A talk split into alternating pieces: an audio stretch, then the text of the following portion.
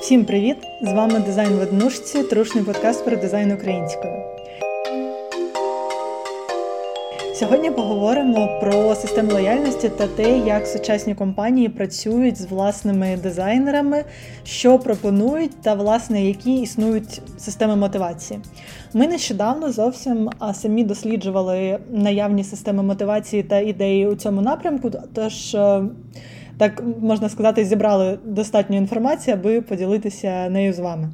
Ми вирішили впровадити нову систему мотивації саме тоді, коли.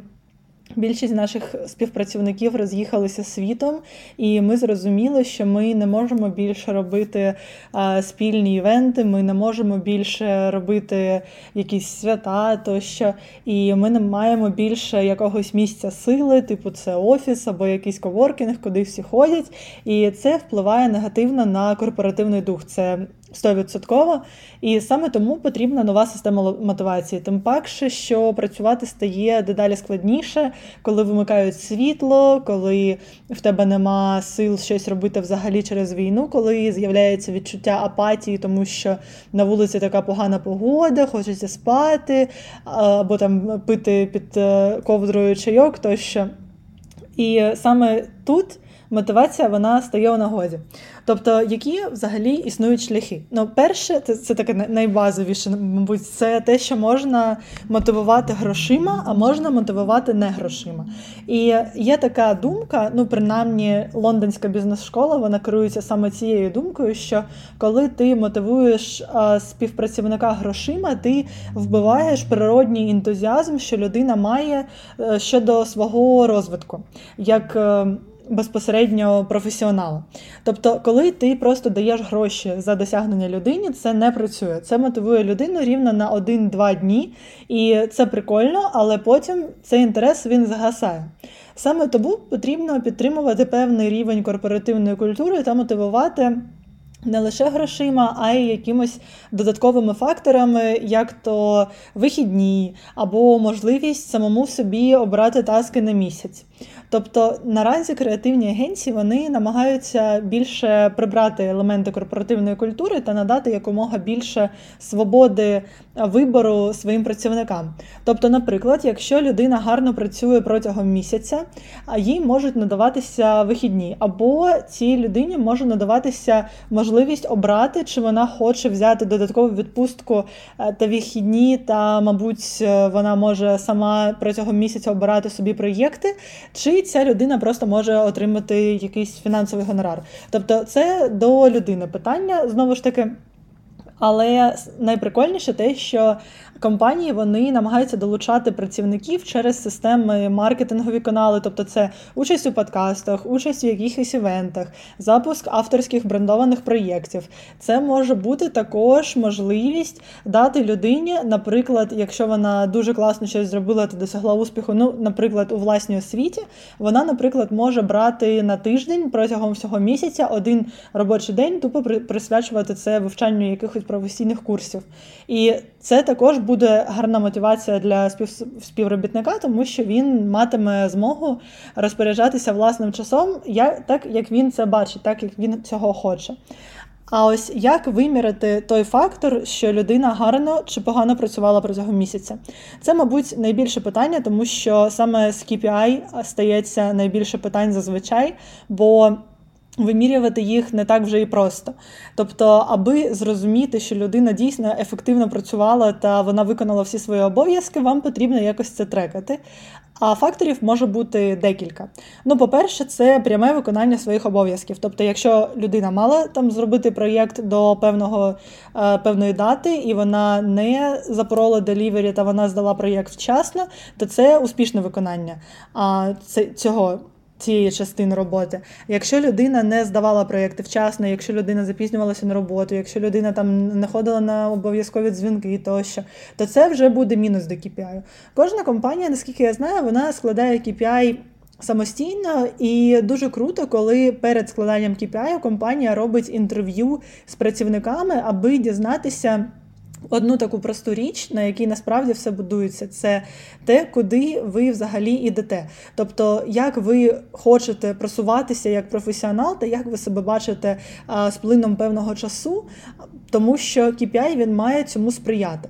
Тобто, наприклад, якщо для мене як менеджера важливо тримати баланс між ментальним здоров'ям та наповненістю енергією та ентузіазмом та продуктивністю, то для мене важливо, щоб я в KPI своєму бачила те, що я там займаюся спортом, те, що я роблю медитації, те, що я приходжу на роботу вчасно, те, що я не переношу таски, те, що я там швидко відповідаю клієнтам, тощо. Тобто, це буде стосуватися саме моїх робочих обов'язків та того, що я розвиваю як людина, що мені цікаво.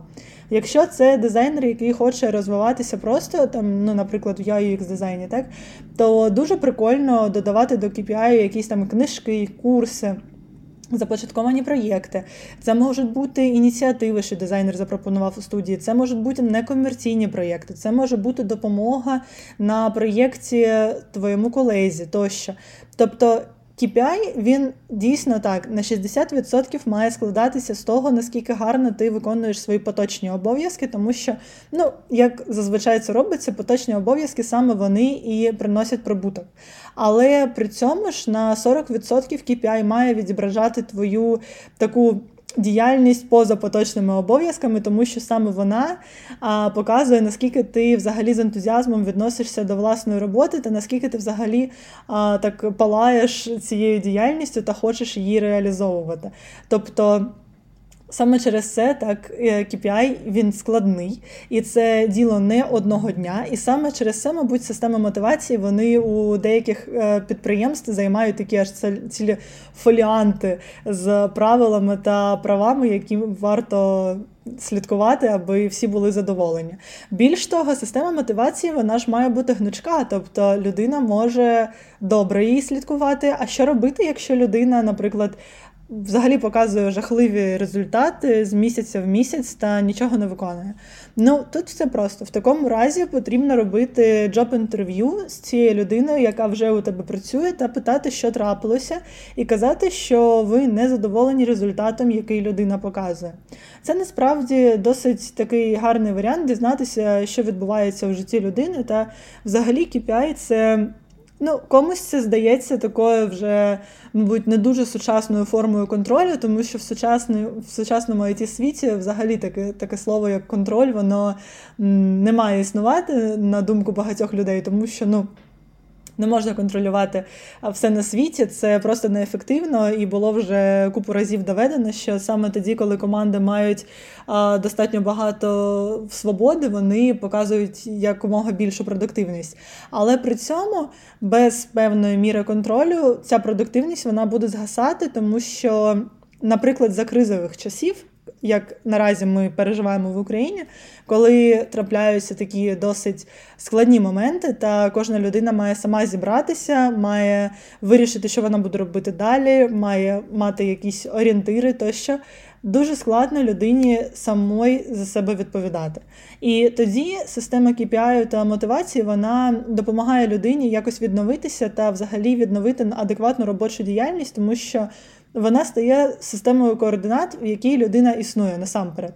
І це дуже конструктивно є і для людини, і це дуже допомагає компанії побачити, хто насправді волає власною роботою, а хто ні. Тому що, як я вже казала до цього, мабуть, купу разів що на сьогоднішній день ринок він пропонує досить багато цікавих варіантів, і саме через це багато компаній вони хочуть працювати лише з тими, хто достатньо сильно ем, замотивований самостійно, тобто з тими людьми, яких не потрібно мотивувати додатково грошима, тому що це не є для компанії привабливо або ефективно. Насправді дуже кайфово, коли співпрацівники самі самі пропонують систему мотивації, тому що для кожної людини мотивація вона в чомусь своєму. Тобто для когось мотивацією буде можливість того, що їй там, я не знаю, зроблять якийсь там штраф. Ми взагалі не практикуємо систему штрафів, тому що ми віримо, що це не досить прогресивно. Тобто людина або працює добре, і ти платиш їй повністю вартість її послуг, або людина ну, може працювати в іншому місці і всі будуть щасливі. Але при цьому е, я знаю, що коли не виконується система мотивації та не виконуються KPI, треба запроваджувати й певні міри. І окрім інтерв'ю, це може бути не отримання, наприклад, права участі. В системі мотивації наступного місяця. Тобто робити фінансові штрафи це дійсно не прогресивно, але когось це мотивує. Саме тому дуже прикольно спілкуватися з вашими співпрацівниками та дізнаватися про те, що мотивує кого, і лише на основі цього потім вже робити класну систему мотивації. Я вам бажаю успіхів в розробці вашої системи мотивації, а релізу нашої чекатимемо вже наступного року, тому що це така, як я вже зазначала, непроста досить справа, яка потребує певного часу. Але я вважаю, що в кожній компанії вона має бути, і це дійсно щось важливе для людей і для корпоративної культури в цілому. Тому вам гарного тижня і почуємося вже за декілька днів. Бувайте!